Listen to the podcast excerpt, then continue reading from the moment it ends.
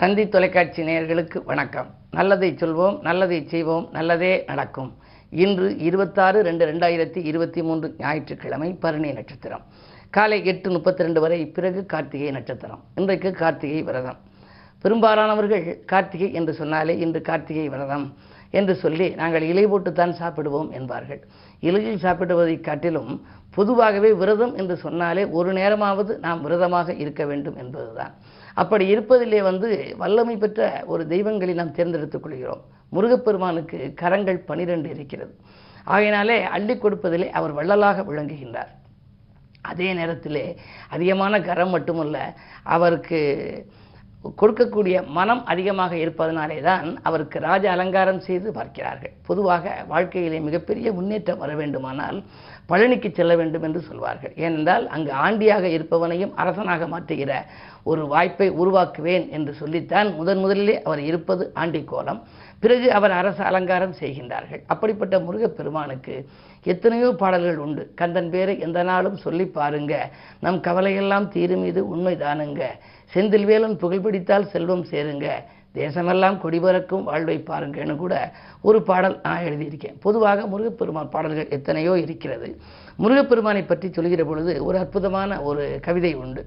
நான் அழைத்தால் வரவேண்டும் பழனி வேலவா, என் நம்பிக்கைகள் நடக்க வேண்டும் சிவனின் பாலகா, தேனாலே அபிஷேகம் பார்க்கும் நாயகா, உன் திருவருளை தர வேண்டும் பழனி சேவகா, வள்ளியம்மை கரம்பிடித்த எங்கள் தெய்வமே, நீ வரம் கொடுத்தால் நாங்கள் எல்லாம் வாழ்வில் உய்வமே, தெள்ளுதமிழ் பாட்டாலே உன்னை போற்றினோம், நீ தேடி வந்து இடம் பிடிக்க இதயம் காட்டினோம், செந்தூரில் பகை முடித்த எங்கள் வேலவா, நீ சீக்கிரமே பறந்து வரும் மயிலில் ஏறிவா, சந்தனத்தால் அபிஷேகம் உனக்கு செய்கிறோம், எங்கள் சந்ததிகள் உயர்வடைய மனதில் நினைக்கிறோம், எந்த நாளும் அழைத்தவுடன் வருபவன் நீயே, எடுத்த செயல் முடிக்க வேண்டும் ஈசனின் மகனேன்னு ஒரு பாடல். இன்றைக்கு கார்த்திகை என்று வந்தாலே நாம் விரதமிருந்து கந்தனுக்கு புகழ் பாட வேண்டும். கந்தன் புகழ்பாடி காரியத்தை தொடங்கினால் சிந்தித்த காரியங்கள் ஜெயமாக முடியும். எனவேதான் நான் தினத்தந்தியில் எழுதுவது கூட முருகப்பெருமான் வழிபாட்டினால் முன்னேற்றம் காண வேண்டிய நாள், கந்தன் வழிபாட்டினால் கவலைகள் தீருகின்ற நாள் என்று நான் குறிப்பிடுவது வழக்கம். அப்படிப்பட்ட கார்த்திகை இன்று வந்திருக்கிறது. எனவே இன்று அருகில் இருக்கும் சிவாலயம் சென்று முருகப்பெருமானை நீங்கள் முறையாக வழிபட்டால் முன்னேற்றத்தின் முதல் படிக்கு செல்லலாம் என்ற கருத்தை தெரிவித்து இனி இந்திய ராசி பலன்களை இப்பொழுது உங்களுக்கு வழங்கப் போகின்றேன். மேசராசி நேயர்களே, உங்களுக்கெல்லாம் எதிர்மறை எண்ணங்களை தவிர்க்க வேண்டிய நாள் இந்த நாள். எதையும் யோசித்து செய்வது நல்லது. காரணம், உங்கள் ராசிக்குள் பகல் ரெண்டு நாற்பத்தாறு வரை சந்திரன் இருக்கின்றார். சந்திரனோடு ராகு இணைந்திருக்கிறார். மனதுகாரகன் சந்திரனோடு ராகுவோ கேதுவோ இருந்தால் மனக்குழப்பங்கள் அதிகரிக்கும். எனவே எதிர்மறை எண்ணங்களே வரும். எதையும் செய்ய நினைத்தால் இதை செய்யலாமா வேண்டாமா என்றெல்லாம் சிந்திப்பீர்கள்.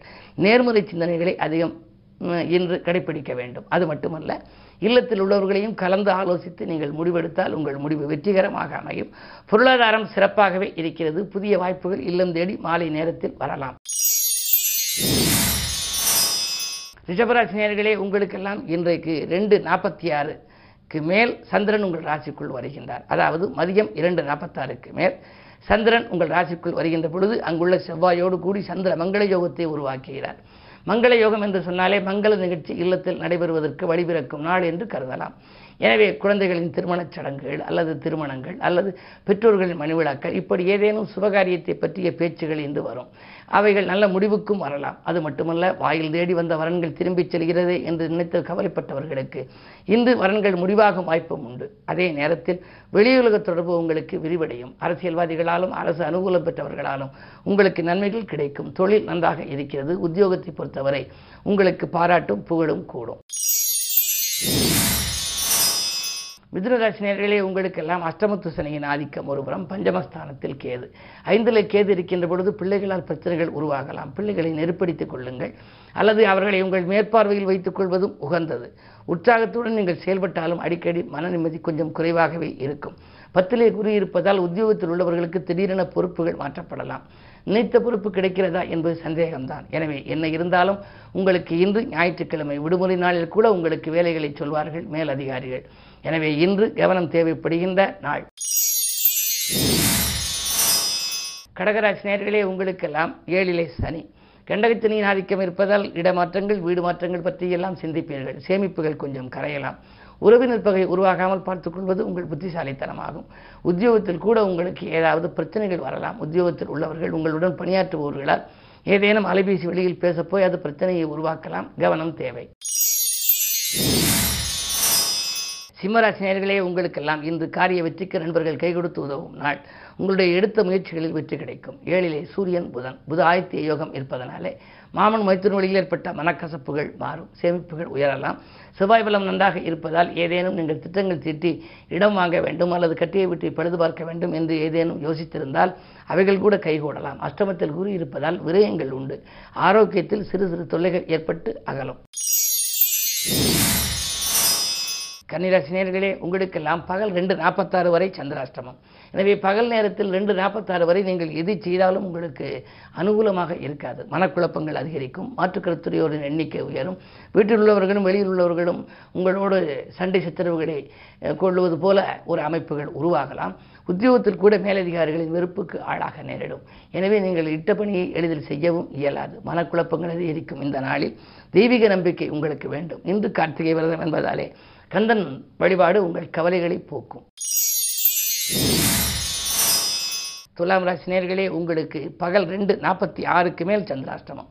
எனவே நீங்கள் ஏதேனும் புது முயற்சிகளை செய்ய நினைத்தால் காலையில் செய்வது நல்லது.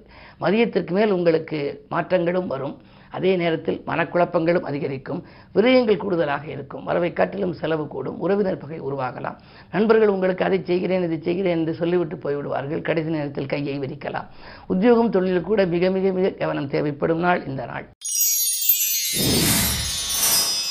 விருச்சிக ராசி நேயர்களே, உங்களுக்கெல்லாம் சொல்லை செயலாக்கி காட்டும் நாள். துணிவும் தன்னம்பிக்கையும் கூடும். தொழில் வளர்ச்சி திருப்திகரமாக இருக்கிறது. உத்தியோகத்தை பொறுத்தவரை அலுவலகத்திலே உங்களுக்கு நல்ல பெயர்ப்புகள் கிடைக்கும்.